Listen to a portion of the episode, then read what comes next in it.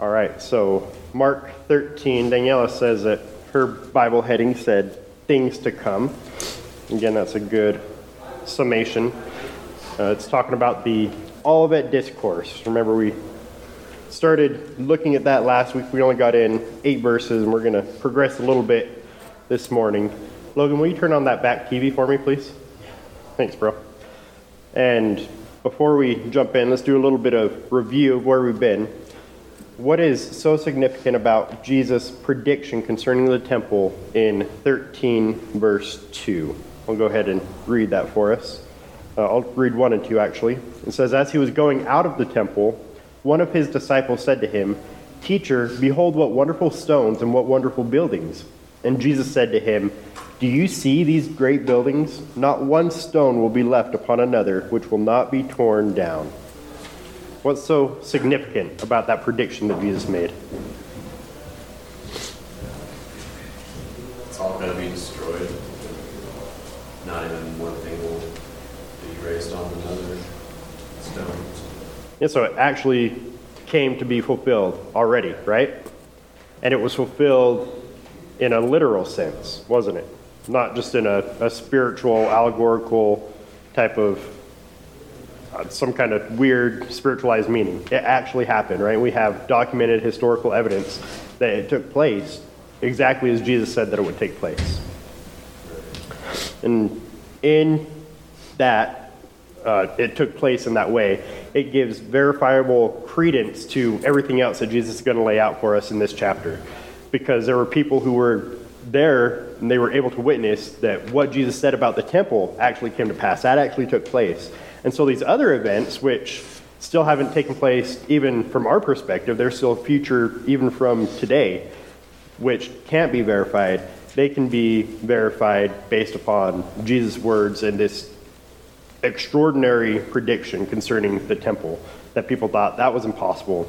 And so these other seemingly impossible things are verified through Jesus' prediction of this first prophecy. Does that make sense?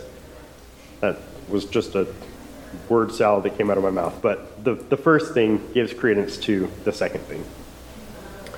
All right, and then remember that we talked briefly about the different positions um, on the importance of seventy A D, the events that took place in seventy A D where uh, Rome came in and they dismantled Jerusalem and the temple, and people have a different degree of understanding or a different understanding of the degree of importance that that had in history. And so we talk about preterists and how preterists hold to the position that everything in the Bible is history. All the prophecy in this, all the discourse, everything in Daniel and Revelation that's already taken place. That's the position of the preterists. The partial preterists believe that most of that stuff has taken place and is represented by seventy A D, but they still maintain a belief in the second coming and a resurrection. There's still a future judgment. And then futurists believe that the majority of uh, biblical prophecy, at least New Testament prophecy in Revelation, is still yet to come. And that some things have happened, um, but as I mentioned, that the destruction of Jerusalem is more of just a, a verification. It just gives credence to the, these greater predictions that Jesus has made for these future end-time events. So those are three main positions that we have uh, in and even without Christianity. Again, I don't believe that preterists can rightly be called Christians. I think that's a different teaching that's not orthodox. It's not historic Christianity.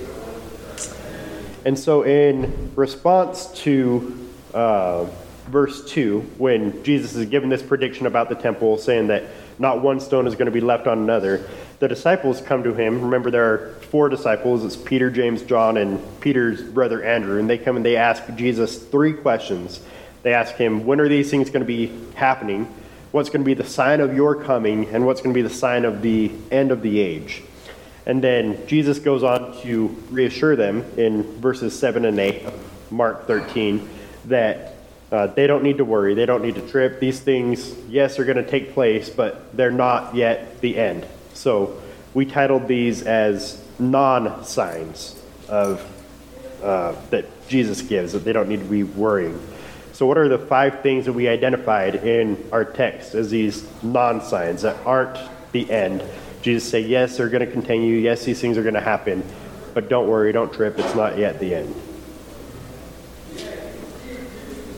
First is that there are people trying to mislead them. Yeah, they're going to be people who will come and deceive them, these false messiahs, right? Good. What else did we see?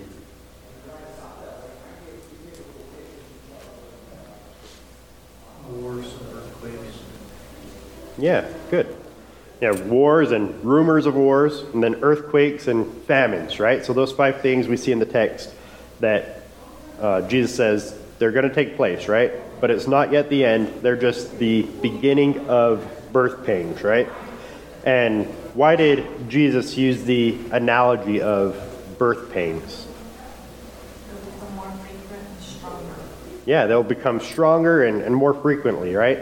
And they come toward the end as well, right? They're uh, representing something that's coming up to the end.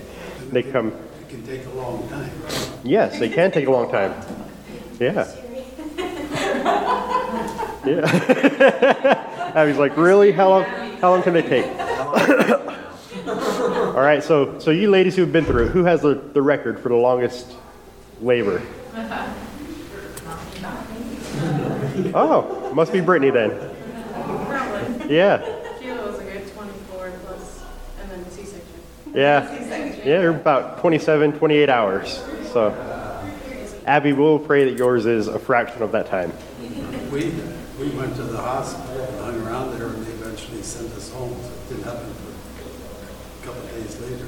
Okay, but contractions had already started, right? Yeah, they did. They weren't severe yet. Yeah. They were regular enough. They thought we should come in.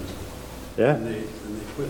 Yeah, and that's the, the nature of giving birth, right? It'll again increase in frequency and severity, and so you start off kind of small and light. Even some Braxton Hicks sometimes in the second trimester that are just false starts, right?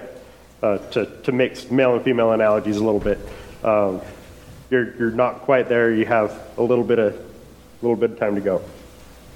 All right, so the the come they come at the, the end of the pregnancy, and they increase in frequency and intensity, um, and they um, this is also apparent in in Revelation. We can see if we go through the book of Revelation that the events, the end-time events that we read about there, they seem to increase in frequency and severity.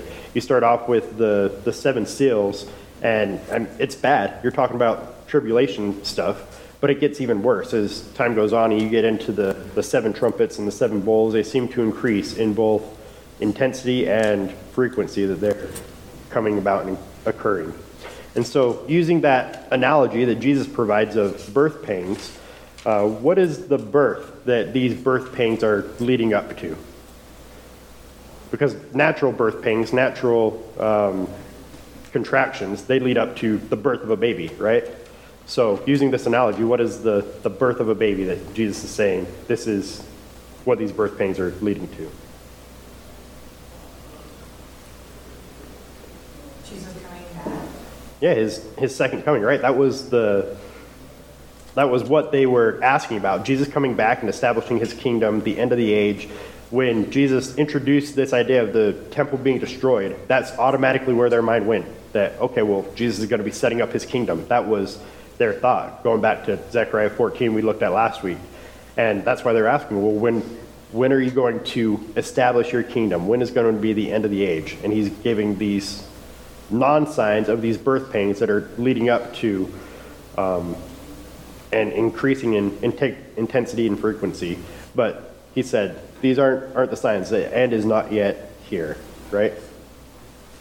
Any thoughts or questions on our study from last week before we jump into this week? Verses one through eight.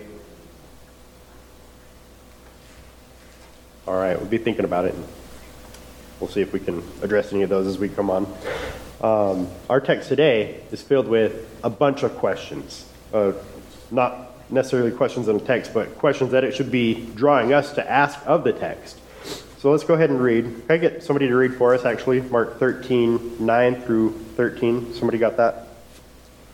I got it. Thanks, Anna.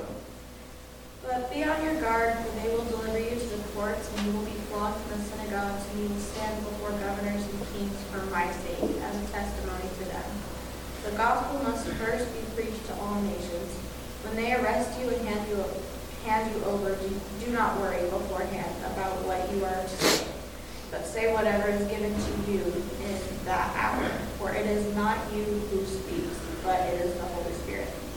Brother will betray brother to death, and father his child, and child will raise up against parents and put them to death. You will be hated by all because of my name, but the one who endures to the end, he will be saved. All right. Do you guys have any initial questions of that text? Does that spark any questions in your mind?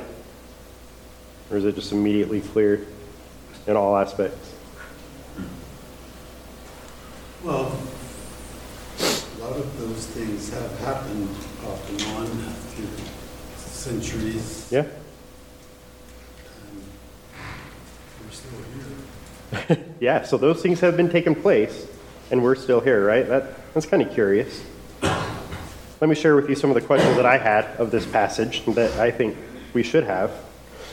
Who are the they in verse nine when it says that Uh, they will deliver you into the courts, and you will be flogged? Who is the you? Who is it talking to initially that you will be flogged? I think that's an important question we have to ask. Verse ten uh, says that the gospel must first be preached to all the nations. And so that indicates sequence. First before what?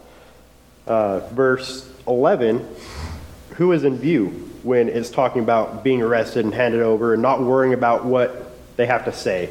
Who is it talking about there, and to what degree does that apply to us? Do we take on that same uh, mentality about not worrying what to say? Um, there are a lot of people who will use that verse for preaching and teaching. They'll just say, oh, I'm not going to worry about what I'm going to teach. I'm just going to get up in the pulpit, and whatever comes out, comes out. That's a poor application of that verse. Um, when when is verse twelve referring to? What is the time period that it's talking about here when brother's going to betray? Uh, betray brother to death, and father his child, and child will raise up against his parents. Uh, is this something that was back in the first century? Is this something that is looking toward the to the end time, to the tribulation? Um, who is in view in, in verse thirteen, talking about you being hated by all, but the one who endures to the end will be saved? And again, how do we fit into this equation? So again, a lot of questions that I have looking at this text, just wondering, okay, well, how do we make sense of all this? And all these questions, I think, we could boil down to when is this talking about, what time period, and who is in view in these verses? Are these verses referring to the first century church in Israel, the disciples that Jesus was right there talking to face to face? Or is it referring to a, a future generation, not the first generation of the church, but the first generation after the church is raptured, the first generation that will see the tribulation and the second coming?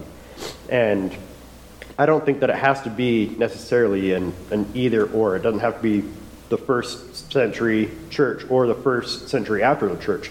I think we can see both generations within the, the audience of this group, that Jesus had both these generations in mind. It's a, a both and, in my opinion. And so, uh, going back again to last week, what chapters in the Bible discuss the the Olivet Discourse, this teaching that Jesus is giving us? He's on the Mount of Olives just hours before his death. Where can we find that in the Bible? Matthew twenty-four. Yeah, Matthew twenty-four. And then here, obviously, in Mark thirteen, right? Does anybody else remember the third one? It's also in a synoptic gospel, not in John. Matthew what? Matthew twenty-four and Mark thirteen, and then Luke twenty-one. Oh, were you going to say it? I think so, yeah. You should have been more brave, Joseph. Next time. All right, those are important chapters. Again, all talking about the same thing, the same event, Jesus sitting down on the Mount of Olives, teaching about things to come, right? So these are good chapters to remember that they're equal, right? You could, in your mind, put an equal sign in between those chapters. They're again, are going to be differences because there are different authors writing to different audiences for different purposes, but all covering the Olivet Discourse. And If we go back to our last verse we looked at last week, Mark thirteen eight, there's a similar verse in all three of these chapters, in Matthew twenty-four, Mark thirteen, Luke twenty-one. And so I'm going to go ahead and read that for us again to set us up for the next verse. It says, "For nation will rise up against nation, and kingdom against kingdom, and there will be earthquakes in various places. There will also be famines, and these things are merely the beginning of birth pains." Again, Matthew and Luke each have a, a similar verse that say essentially the same thing. And Luke throws into his account that there will also be plagues and terrors and great signs in heaven. And then this next verse comes, Mark thirteen nine, which says, "But be on your guard, for they will deliver you to the courts, and you will be flogged in the synagogues, and you will stand before governors and kings for my sake as a testimony to them." And so here, Jesus seems to be bringing it back a little bit to the audience that he's talking to, to his disciples that he's speaking directly to. Again, these four disciples. And so remember, they asked him this question, um, you know, when are these things going to take place? He gave them these non-signs and is personally warning them, don't get caught up in, in all this hype. Don't think that I'm coming before before I come, right? There are going to be many false people who come in, in my name. All this stuff is going to continue to happen, these wars, rumors of wars, earthquakes, famines. Uh, don't get caught up in that. But, and then again, kind of bringing it back, these things uh, don't mean the end. You don't need to worry about them. But you should be worried about this persecution that you're going to be facing instead. That should be forefront in your mind, right? And we see a similar thing in Luke twenty-one twelve, where Jesus answers here, but before all these things. So yes, there are going to be these, these false signs, right? Or these uh, signs that aren't quite the end. They're just leading up to the end. But before all these things, they will lay their hands on you, and they will persecute you, delivering you to the synagogue and prisons, bringing you before kings and governors for my name's sake. So, yes, again, all these things are going to take place. Uh, false Christ, wars, rumors of wars, earth, earthquakes, and he even throws in, again, famines, plagues, even astronomical signs. But they're, they're not the end. They're just the beginning of the end. There's a lot worse to come. But even before all these things take place, there's going to be persecution. There's going to be hardship. There's going to be oppression. These are things that you guys personally are going to have to uh, account for and have to, to figure out and be ready for. So looking at these two verses in uh, Mark thirteen nine and Luke twenty-one twelve, do you see any significant differences between these verses? Bless you. They're essentially the same, right? A little bit of different language. Luke uses persecution, whereas Mark uses the word flogged, but they're more or less the same, right? Well, let's look at Matthew twenty-four nine. Matthew twenty-four nine says, "Then they will deliver you to tribulation and will kill you, and you will be hated by all nations because of my name." And so Matthew kind of takes it in a, a different direction. I think Uh, Mark and Luke, they record Jesus' words as uh, when he's addressing the disciples, talking about the persecution that they're going to face, that's, uh, that they is awaiting them. But Matthew uses this word "then," talking about what's going to take place after these signs. Then they will deliver you to tribulation. So I think he's looking uh, at the tribulation that's going to take place after the the non-signs, after these wars and rumors of wars and these beginning of birth pains. So again, I think it's kind of both and, the persecution that's before play, that's going to take place beforehand, as well as the persecution that takes place afterwards. Do you notice any other differences between Matthew's account and Mark and Luke's account? Well, in Luke it says, but before all these things. It says before. Yeah, yeah, Luke points out that before this, there's going to be persecution, right? That they're going to deliver you over to these different places. So persecution has always been around. Yeah, Joseph? I think in Matthew, it's the only one that explicitly says, like, they'll kill you. Yeah, that's, that's pretty explicit, right? And will kill you. Like, there should be an exclamation point in there somewhere, right? that, that's a pretty big deal. They will kill you. Right. They will hate you. Yeah. I, I can't help but hear Liam Neeson whenever I say that. And they will kill you. Yeah. Well, they're by all. You identify as the you. Yes. Yeah, each of them is in the, the second person, right? Talking about you. And Matthew also brings up that word tribulation, right? Uh, Mark and Luke mention flogging and persecution, but Matthew actually uses that term, tribulation. And I think that it, the rest of his narrative actually goes to the not just the general term of tribulation or persecution, but to that time period in future history of the tribulation, that seven-year period that Daniel talks about and we read about in Revelation. I think um, all the, the accounts will go there, but Matthew in particular, even in this section, I think he begins to go there into that period of the tribulation. Well, and for the day, he identifies it's everybody else. Yeah. All the nations. That's pretty, pretty broad, and we've never seen that yet. Yes, all all nations, and uh, yeah, even later on in this discourse, we'll see that it's going to be a, a terror that's unparalleled in human history, either past or future, right? So, yes, I think that Jesus has in view the disciples themselves when he's giving this discourse, this, at least a sectional discourse, talking about this tribulation and the coming persecution um, leading up to the destruction of Jerusalem. But I think he's also speaking of events that will immediately precede his second coming in the tribulation. Again, I think it's it's both and. Uh, and I believe that we have some dual fulfillment going on here, right? Where the, the first fulfillment leading up to the destruction of Jerusalem and the temple is going to be kind of a foreshadowing of the future fulfillment in the tribulation. And we shouldn't be shocked that God can take and use one prophecy to unfold two distinct and yet parallel events.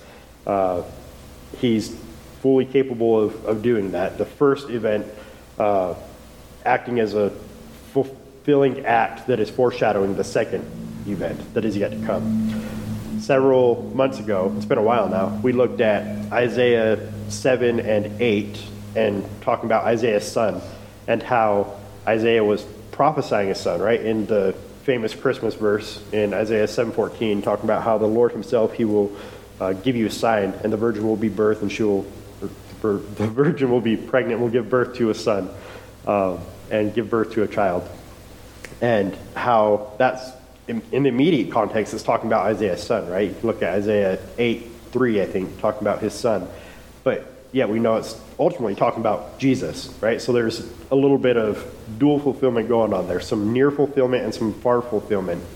Next week, we're going to get into the... the abomination of desolation. And so we'll talk a little bit about Antiochus Epiphanes. And he seems to really kind of be a foreshadowing of the abomination of desolation that is going to come in the end times, in the Great Tribulation. And so a little bit of dual fulfillment going on here with the, the first century being the immediate fulfillment, but there still being uh, later fulfillment that is yet to come in the future. Any thoughts or questions at this point? Okay. All right, so, Jerry, you started to talk about the they and the you uh, in this passage. So, in, we'll just stick with Mark thirteen nine for now. It says, "But be on your guard, for they will deliver you to the courts, and you will be flogged in the synagogues. And you will stand before governors and kings for my sake as a testimony to them."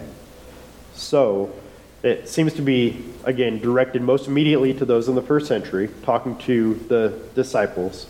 But we can be even more specific than that. Um, who is it that will be doing the, the persecuting in, in this verse, in this context? Can we get any clues from this verse about... Uh, who will be persecuting the first century Christians? Mention of the synagogues says it's the unbelieving Jews. Good, yep. So it's talking about being flogged in the synagogue. So the Jews have control and authority over the synagogue, so they're going to be persecuting these Christians, right? Is it going to be just the Jews? No. How do you know? I mean, that's all nations.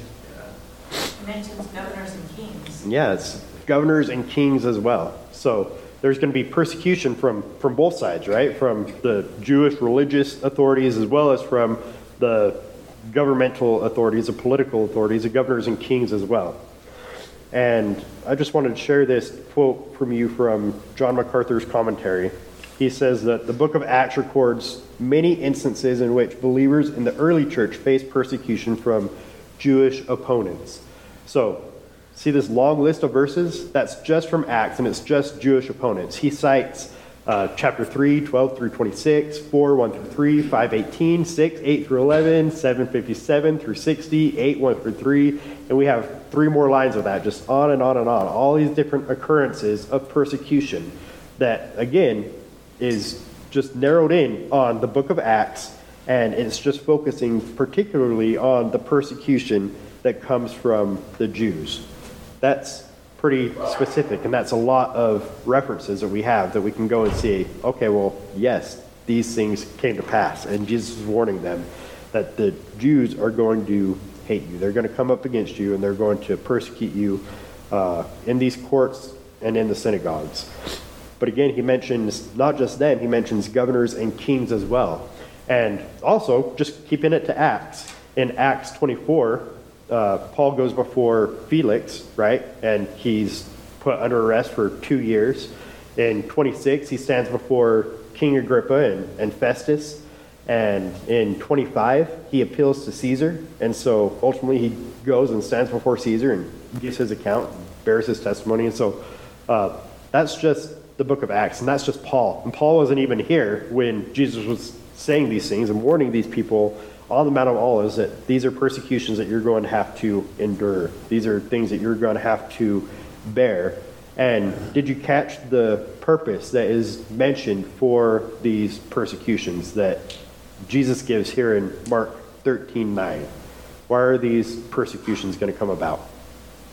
Testimony to them. Yeah, a, a testimony to the, the people that are persecuting them, right? A testimony of who who Jesus is. He says it's going to be for my sake, for his glory, that these followers of Christ are going to be persecuted in these various ways from both Jews and Gentiles alike. They're going to undergo this persecution for the sake of Christ, for the name of Christ. And in doing so, they will bear testimony to the people that are persecuting them. And again, this is exactly what Paul did. As he was standing before Felix and Festus and Agrippa, all these people, he was bearing his testimony. We see this with Stephen in Acts chapter seven, right? He's bearing testimony to who this Jesus is. And he's being very bold and very blunt and saying, this is the Christ that you persecuted. This is the, the man that you put to death. And he did it for you. And he's bearing testimony for their sake. It reminds me of when it's talking about bearing testimony, how they're coming up against even these wicked men who are persecuting them and they're testifying against them. Reminds me of Jesus' words back in Matthew twelve, uh, forty-one through forty-two. He says, the men of Nineveh will stand up with this generation at the judgment and condemn it because they repented at the preaching of Jonah. So he's saying that these men of Nineveh, they're going to be a, a testimony against you. They're going to be a witness against you on the great day of judgment and say, well, no, that you guys should have repented because we repented and we only had uh, Jonah coming through and yelling at us to repent, right? And he goes on, he says, and behold, something greater than Jonah is here. The queen of the south, remember, she went and traveled to go and see Solomon. Uh, she traveled a long way to go see Solomon. He said that she will rise up with this generation at the judgment and will condemn it, because she came from the ends of the earth to hear the wisdom of Solomon, and behold, something greater than Solomon is here. And so now Jesus is saying, well, you're going to go and you're going to be my testimony before these people who are going to, going to persecute you. That doesn't mean that uh, they're going to fall on their knees and repent. It might be a testimony that's going to be exacted on Judgment Day. And uh, looking back in Mark thirteen, down in verse ten, uh, it says that the gospel must first be preached to all the nations. This is another one of the questions that I had just approaching this text. Uh, what does that mean? What is first here in reference to? What must first be, or the gospel must first be preached before what? Remember, you still have Luke twenty-one twelve up there on your screen as well.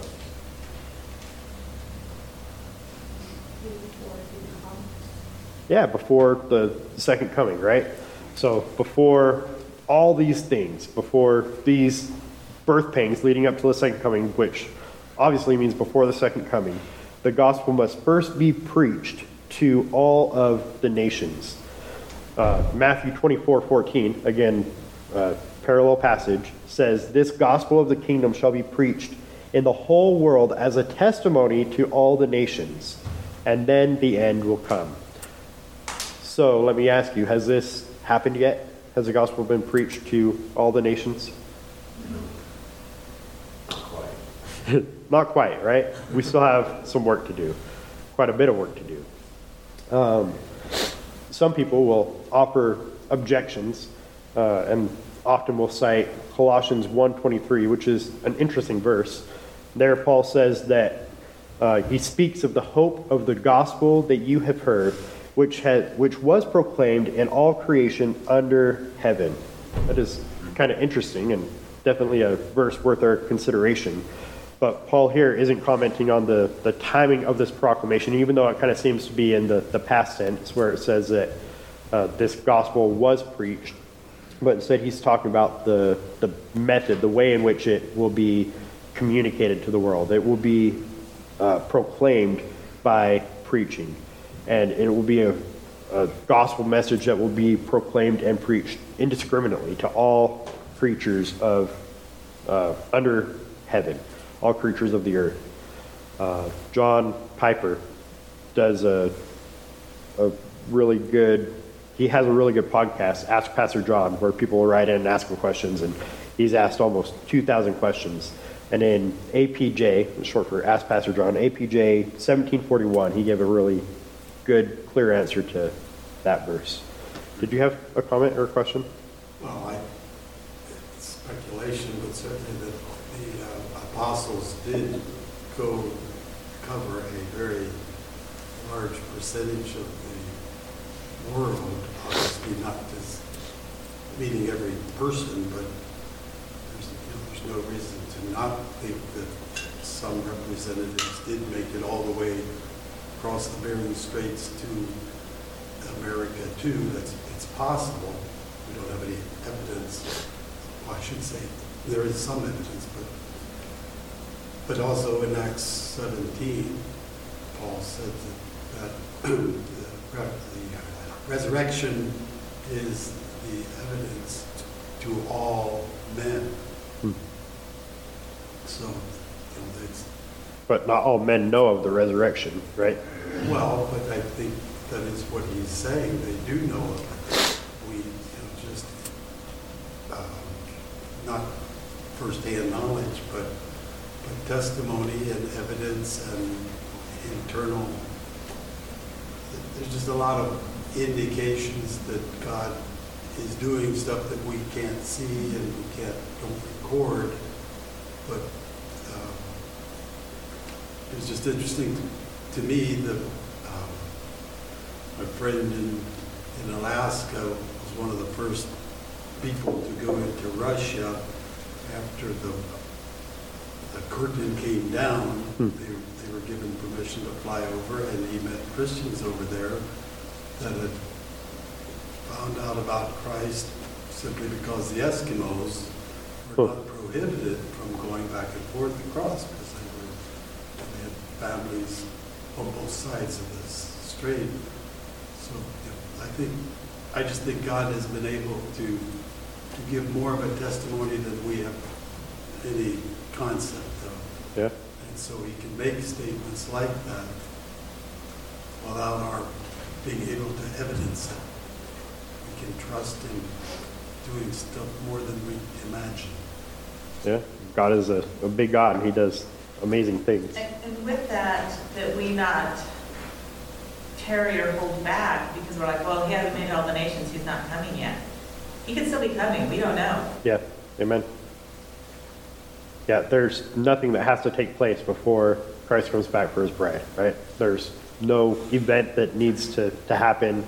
Um, he could come back at any moment, uh, imminently. Even the disciples after Christ in the first century, they still had that understanding of the imminent return of Christ without anything taking place beforehand. It's important to keep in mind. Um, at the end of Romans fifteen, Paul speaks to his desire here to continue to go and to preach the gospel to Spain and to Rome. So that would indicate that Um, not all the world had yet been evangelized at that point. Um, and then this verse back in Mark thirteen ten, which says the gospel must first be preached to all the nations. It's often used to motivate people to, to preach the gospel. And, and I love the gospel, and I want people to preach the gospel. And I want Jesus to come back. But to your point, Amy, I don't think that uh, Jesus' return is contingent upon us preaching the gospel. We should be preaching gospel, but I don't think our preaching of the gospel is what is going to ultimately usher in Christ's return. That we are going to be the ones to proclaim the, the final message. Instead, what I think this verse is referring to, that the gospel must first be preached to all nations, I think that's referring to what's going to take place that we read about in Revelation fourteen, six and seven. This is a crazy cool verse.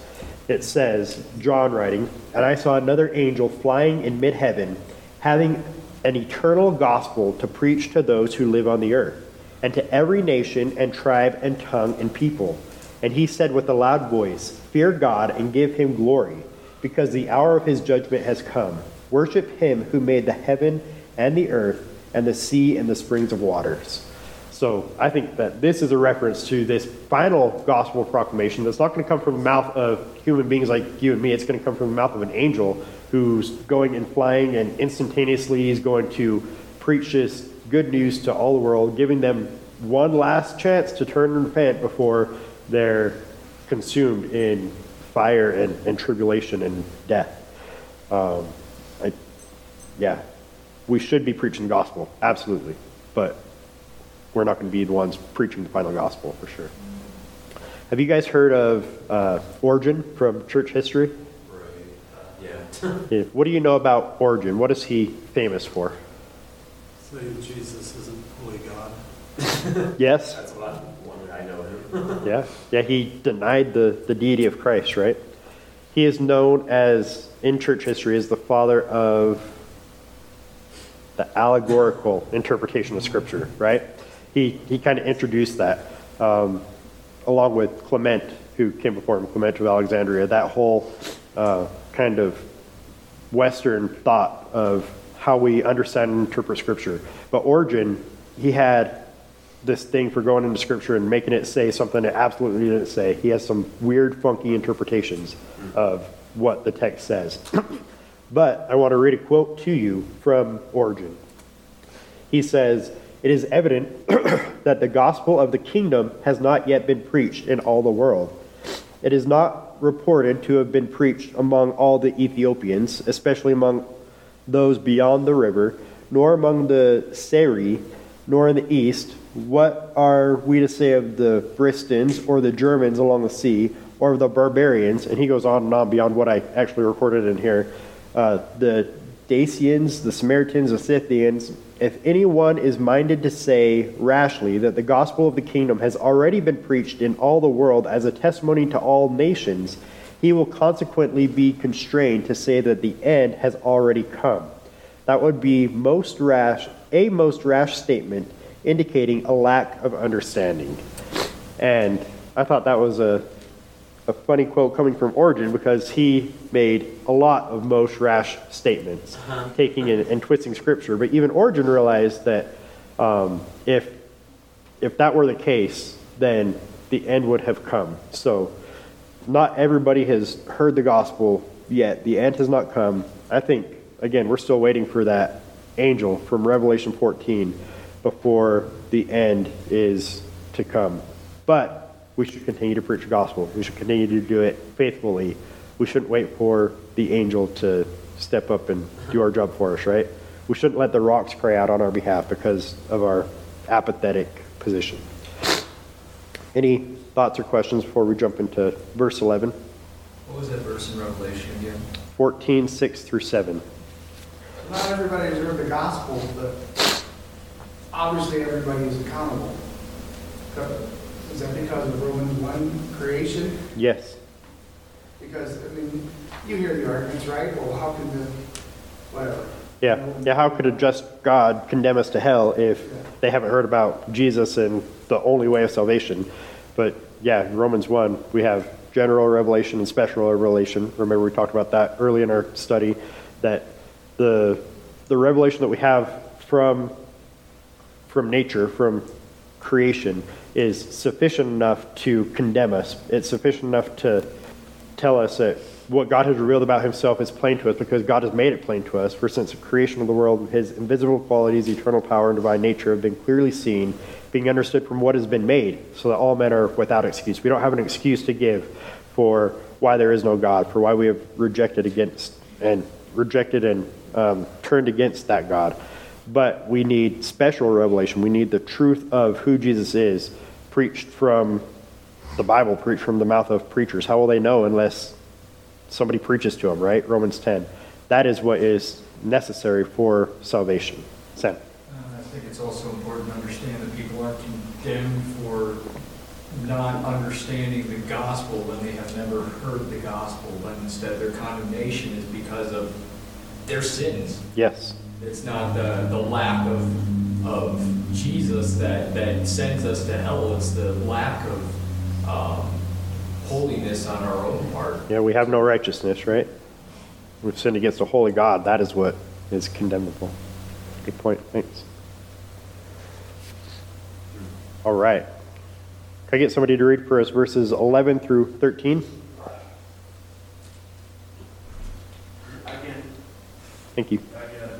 And when they bring you to trial and deliver you over, do not be anxious beforehand what you are to say, but say whatever is given you in that hour, for it is not you who speak, but the Holy Spirit.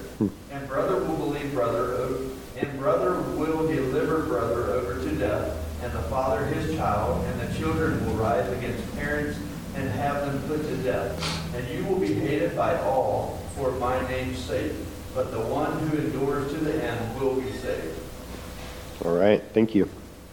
All right, so again, I think that these verses are immediately concerning the disciples in the first century and the things that they were going to undergo, the persecution they were going to undergo, and uh, the hardship they were going to face. But I think it's also applicable for all subsequent generations, that we're all going to have this, in in some respect, be applicable to us.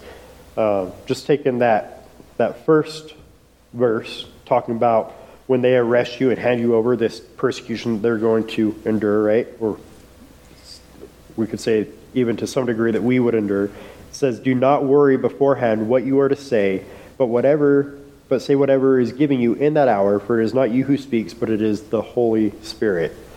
And we know that at, uh, I'll get to you in a second, Steve. We know that at Pentecost, the Holy Spirit's role changed in that he began to indwell permanently those who Uh, are his, right? He takes up residence within the church uh, once and for all, not to ever leave again.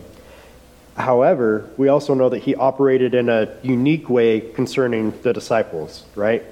For one, he was inspiring the disciples to write scripture. That's unique to them, right? That's not uh, a way in which the Holy Spirit is um, controlling us, or that we are being controlled by the Holy Spirit, rather.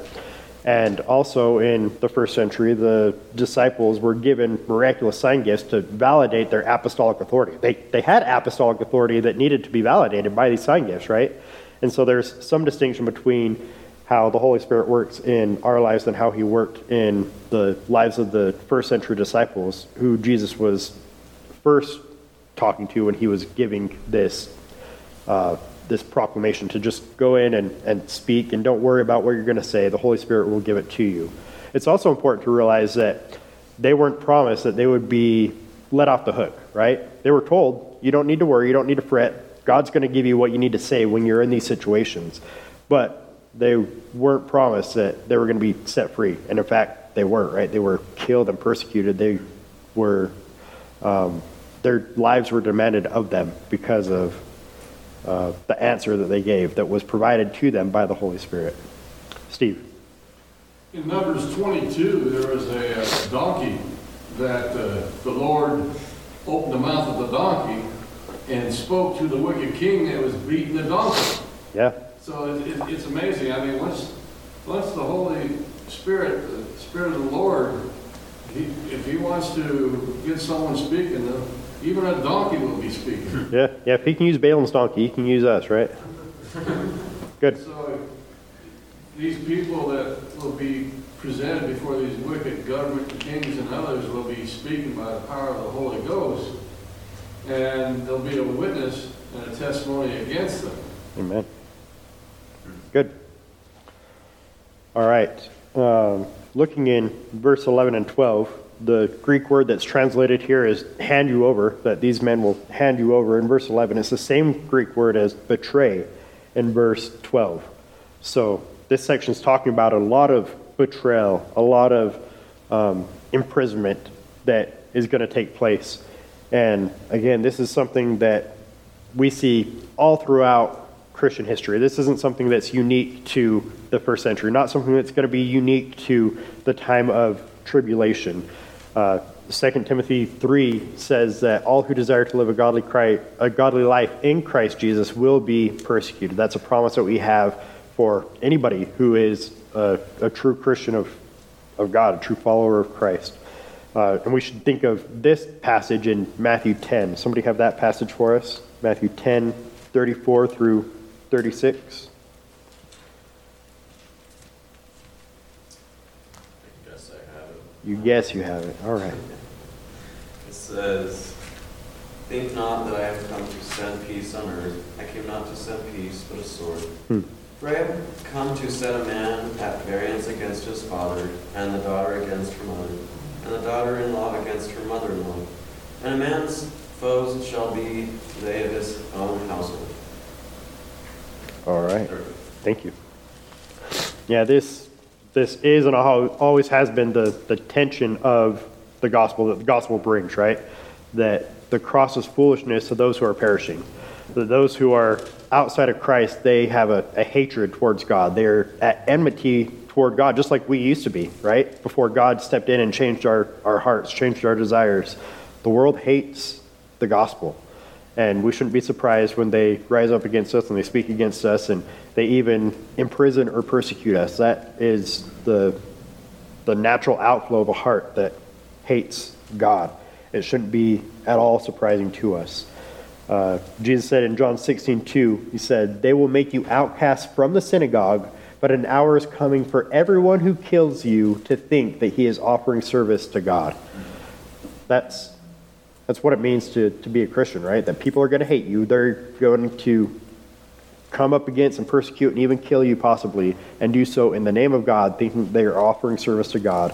And again, I believe that this was meant, first of all, for the, the first century Christians, but that it will increase and get worse even as contractions or birth pains increase and Jesus' second coming draws nearer and nearer and hatred for the gospel rises even more and more. I think that this persecution will increase and will become greater and more severe and uh, even more frequent than what it was even in the first century.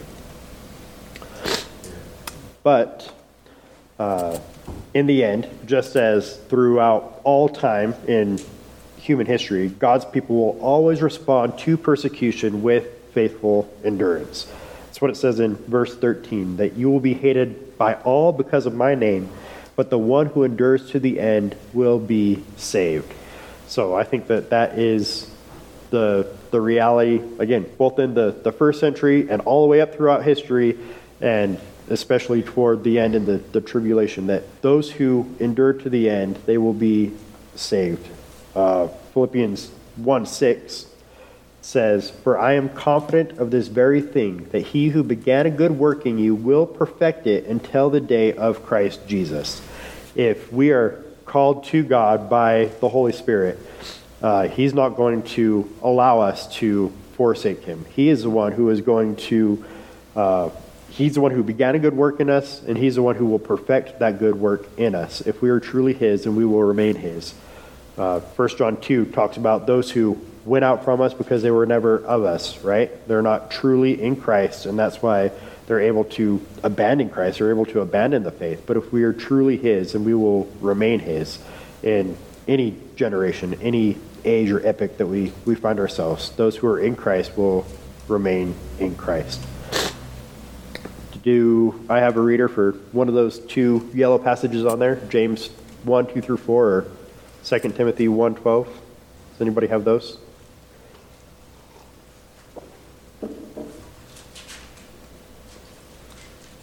Second Timothy. I can get James. All right. Whoever gets there first, go ahead and read it for us, and then I'll wrap up with First Peter. I do. Okay. Which is why I suffer as I do, but I am not ashamed, for I know whom I have believed, and I am convinced that he is able to guard that until that day which has been entrusted to me. All right. He is able to guard that until that day which has been entrusted to me. That's a little bit backwards from how I have it memorized. He is able to guard that which I have entrusted to him until that day, right? So God is the one who will will guard and protect our our salvation, our hope that is within us. Our, yeah, our hope in him that he has placed within us. Um, he will guard that and protect it. We will always be his. And then, Sam, you said you had James one, two through four?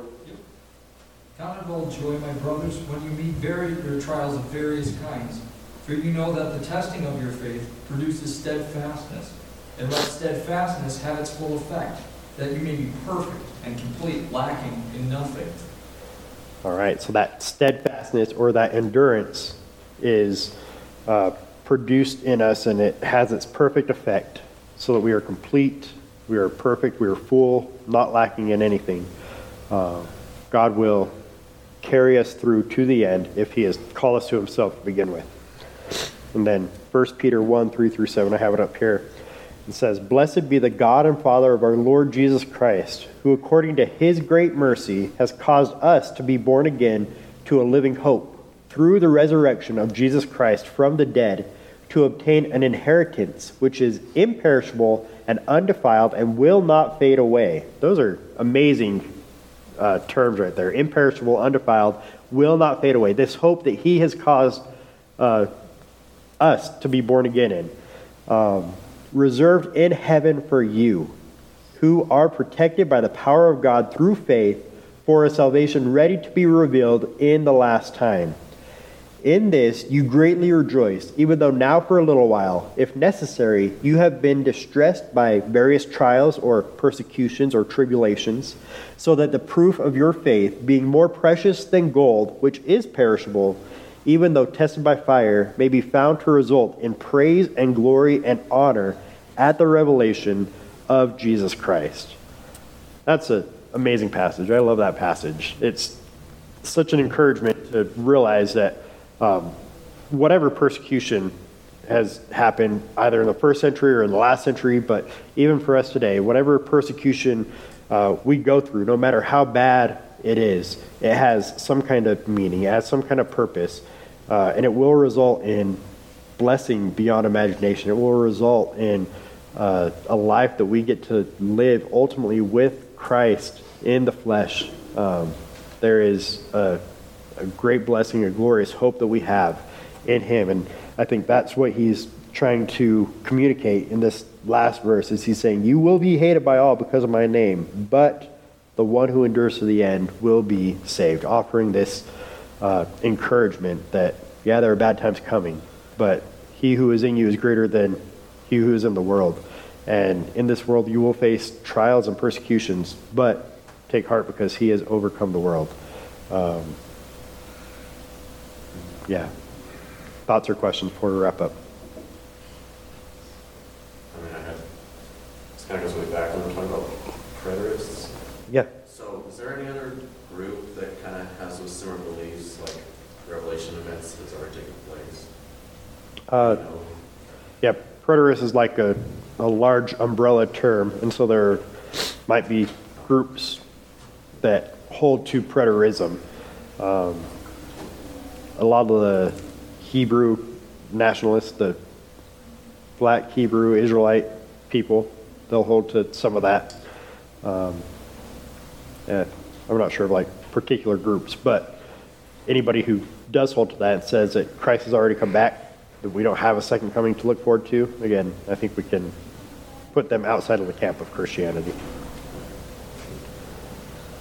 The same kind of idea as the kingdom is here now, you know, sort of stuff that people talk about? Uh, that, that's yeah. more partial preterism. Oh, okay. All right. Yeah. Preterism falls into heresy. Partial preterism is more straddling that line, would you say? Yeah, and I don't, I don't think that a lot of the partial preterists are consistent. I think that if they were consistent, then they would embrace full preterism, because they'll actually take and they'll kind of dissect the book of Revelation. And um, where we don't see the church at all, chapters six through eighteen, they'll say, uh, well, all of that is just allegorical and it has already happened. But chapter uh, nineteen and twenty, talking about the, the second coming of Christ and the future judgment, they'll um, kind of hold on to that. No, nineteen, they'll say that that is... Um, that's still future. That's literal. And then twenty, with the judgment, they'll say, no, that's that's allegorical. That's already taken place back in seventy A D. And then twenty-one, twenty-two, the future uh, new heavens and new earth, they'll say, oh, yeah, well, that's still future, and that's still literal. We have that to look forward to.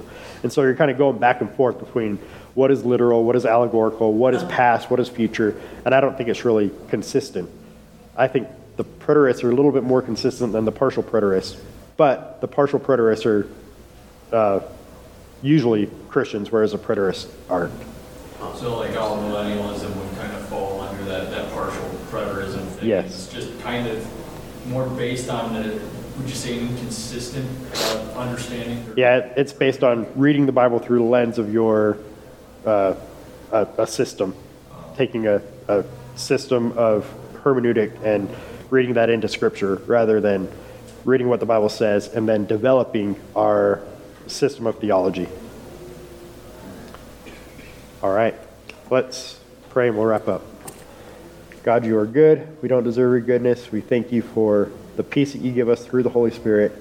And we pray that you would help us to draw closer to you today. Amen.